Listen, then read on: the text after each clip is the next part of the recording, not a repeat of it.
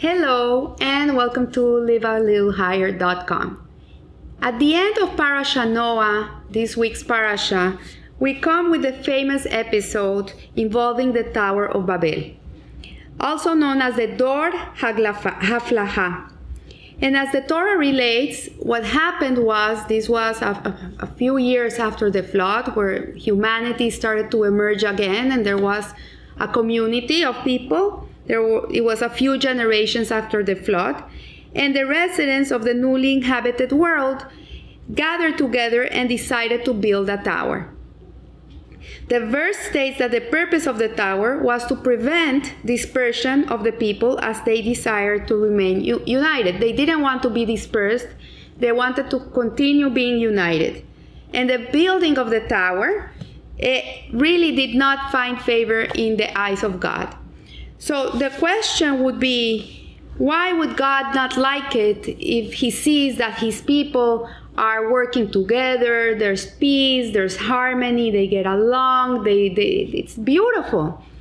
But in reality, this uh, episode is considered as wicked people. It's more they're considered even weaker, weaker than the generation of the flood.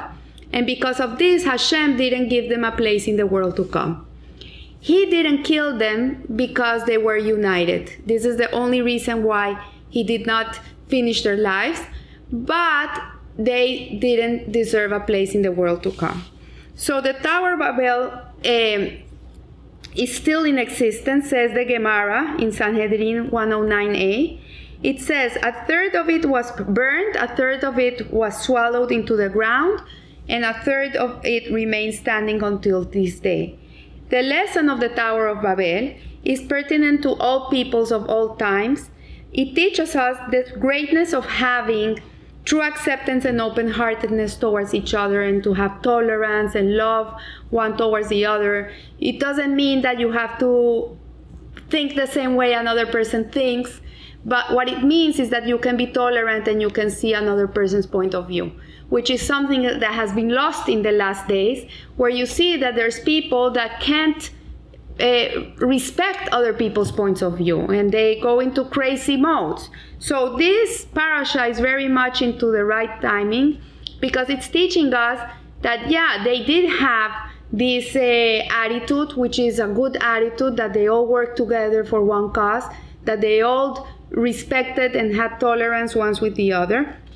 But at the same time, they messed up because the, the problem was that they wanted to rebel against Hashem. And this is why God decided to ruin their plan.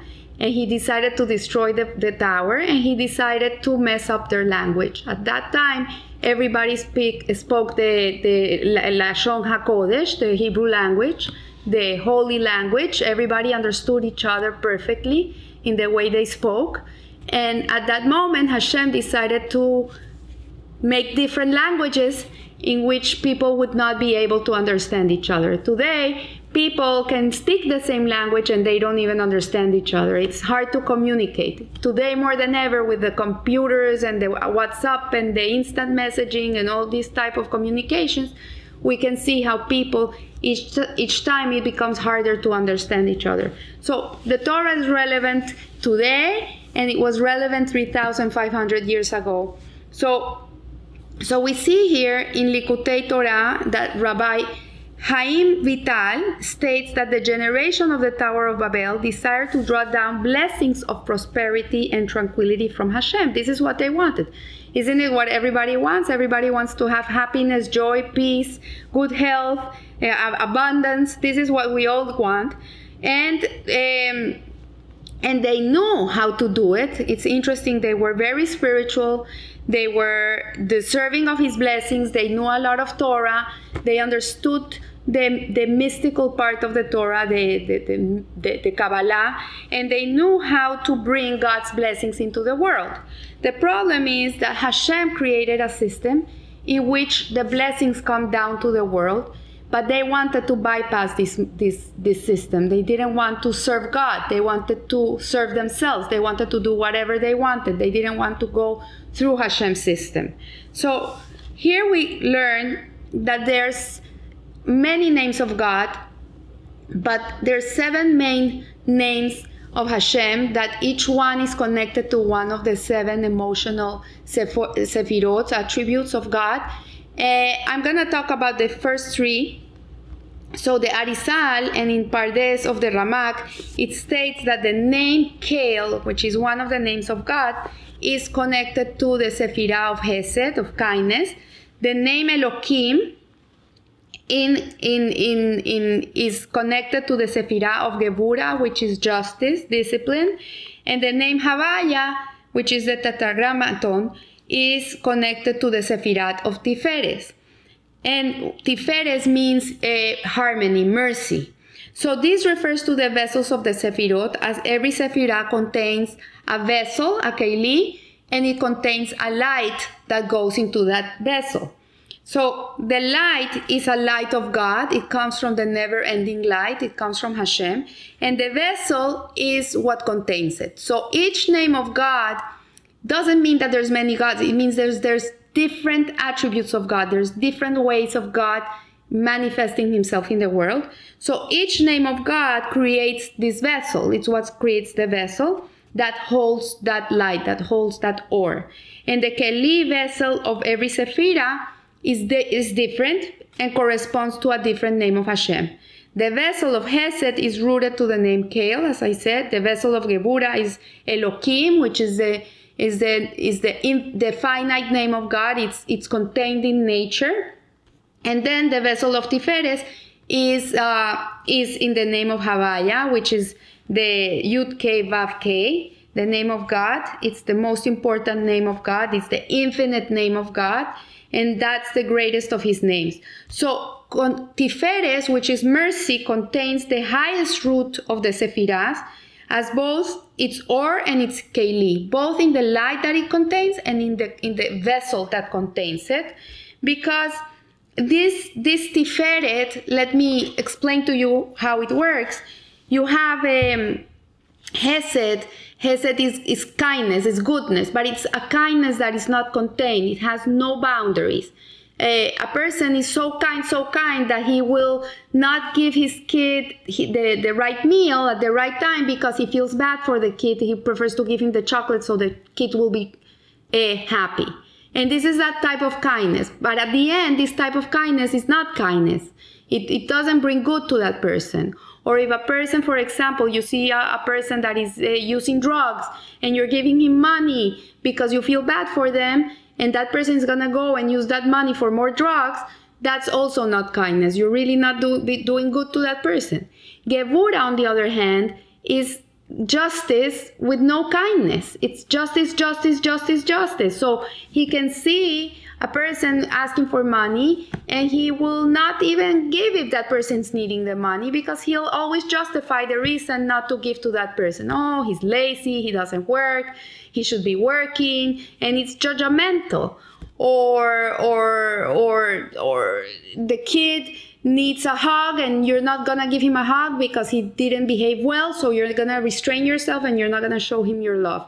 It, this gevura is also not so good but then comes mercy, comes Tiferes, and Tiferes is the is half and half. It's like the milk half and half. That's Tiferet. It has half of Gebura and half of Hesed. And it's mixed together and it creates mercy, it creates harmony. So a person that has this mercy is a person that's gonna see a person that is needy and is gonna say, okay, this person needs help, let's help him. Or you see a person that um, that is gonna use it for drugs and you say you know what? The way to help this person is not by giving them the money. The way to help this person is to help him get into a rehab. And this is mercy is to know what to give to the person or, and give what they need with love with kindness but also with discipline with both but in the right measure. So the the, the foundation of stability Eh, in the world of tikkun. There's a world of tikkun and a world of tohu. Hashem created these two worlds, and you see the world of tohu is a world of chaos, and it's a world where there's the, where nothing can be united. Things can't work together. And this is the world of tohu. And Hashem created this world in which there was so much light that the vessels could not contain this light, so they shattered. And what happened is that the, all these sparks of this light are in the world. And our job in this world is to do tikkun olam, which is to repair these shattered vessels. So tikkun, the world of tikkun, is the world of repair. And different from the world of tohu, which nothing can be united, the world of tikkun is a world in which we make connections and we unite. And that's the difference between these two worlds. And Hasidus explains that the, the, the scheme of the Dor Haflaha was that the intent behind the Dor Haflaha was to build this tower to, to gain prosperity in, in their lives, to be blessed in their lives, but by bypassing Hashem. By doing things that will bypass God. But they knew that if they kept themselves united and with harmony, the blessings would come to them. And that was the, the, the, the, the way in which they thought that they would get what they wanted. But in reality, Hashem knew better than them and he, he didn't allow it. Because the reality is that we're supposed to be united, we're supposed to work together, we're supposed to be tolerant, we're supposed to love each other, but in reality is for the sake of God. This is why we're together. Like if you go to any community center or a synagogue or any community, you see people are working together, but they're working for Hashem. They're working because yes, God wants people to be united. People, God wa- wants people to help each other. God wants people to love each other. But for Him, not because they want to have it for themselves. So, so here we see that they knew how to use the names of God as they knew the secret behind the foundation of Tiferes and wanted to use that secret to receive the blessings. And uh, we see that this was what they did was completely against God's will. And as although Hashem desires that people live in a beautiful way, it is really it should be for for Him. It shouldn't be for self-serving purposes. Everything that is for us, like if we do things because we have a private agenda, personal agenda, because I want to be bigger than the other. I want to have more power. Eh, all these things really are antagonistic to holiness, are antagonistic to Hashem. But if you want to have more money because you really want to be able to do Hashem's job in this world, you want to help create a better world, then you're not doing for yourself, you're doing for Hashem. And a person that God gives him the blessing of having amounts of money that he can be helpful for him should never take it into a way that it, he's self-made and I made this for myself and I'm the powerful one. He should see it with humbleness and say, you know what, Hashem gave me a very big responsibility in this world. It's my he gave me that responsibility. This is my tikkun. This is my tikkun olam. This is my my specific place to perfect eh, in this world. So the dispersion of the evildoers is good for them and good for the world. When there's people who are working to create evil in the world, it's good that they are dispersed, that they're not united. And the, the gathering of tzaddikim, on the other hand, which have bitul to Hashem, which have a nullification towards God, it's also good for them and for the world. So, for the unity of the righteous brings the desired divine blessing to all mankind, on this, it says that peace is the vessel that holds the blessing. So when there's shalom, when there's shalom in your home, when there's shalom in your life, when you have peace around yourself, this is the biggest, biggest vessel for for for for um, blessing. So the Dor Haflaga does not have a portion in the world to come. They don't have a portion in the world in the world to come. And as they intended to fight against God Himself, and obliterate any of his influence in this world. This, this is unlike the generation of the flood, because the generation of the flood, the difference with them was that the battle was not against Hashem, it was between them. But it, they were not rebellious people, they were not rebelling. So from here we learn that a, a Jew, a person, anyone should not rebel against God. It's not going to be a good uh, outcome. And to finish off, there's a parable so you can understand this concept a little better of a very wealthy businessman, and he had many children. And the children used to show the father that they loved each other and they were able to work with uh, with unity and, and, and, and camarade, camaraderia, with a unison and love one for the other. And in reality, the agenda was that they wanted the father to think that they loved each other so they could overthrow the father and they keep the business. So at the same time, this is what these people were doing, the people of the dispersion of the Tower of Babel. They were showing Hashem like they loved each other because they wanted to keep the, the, the, the business.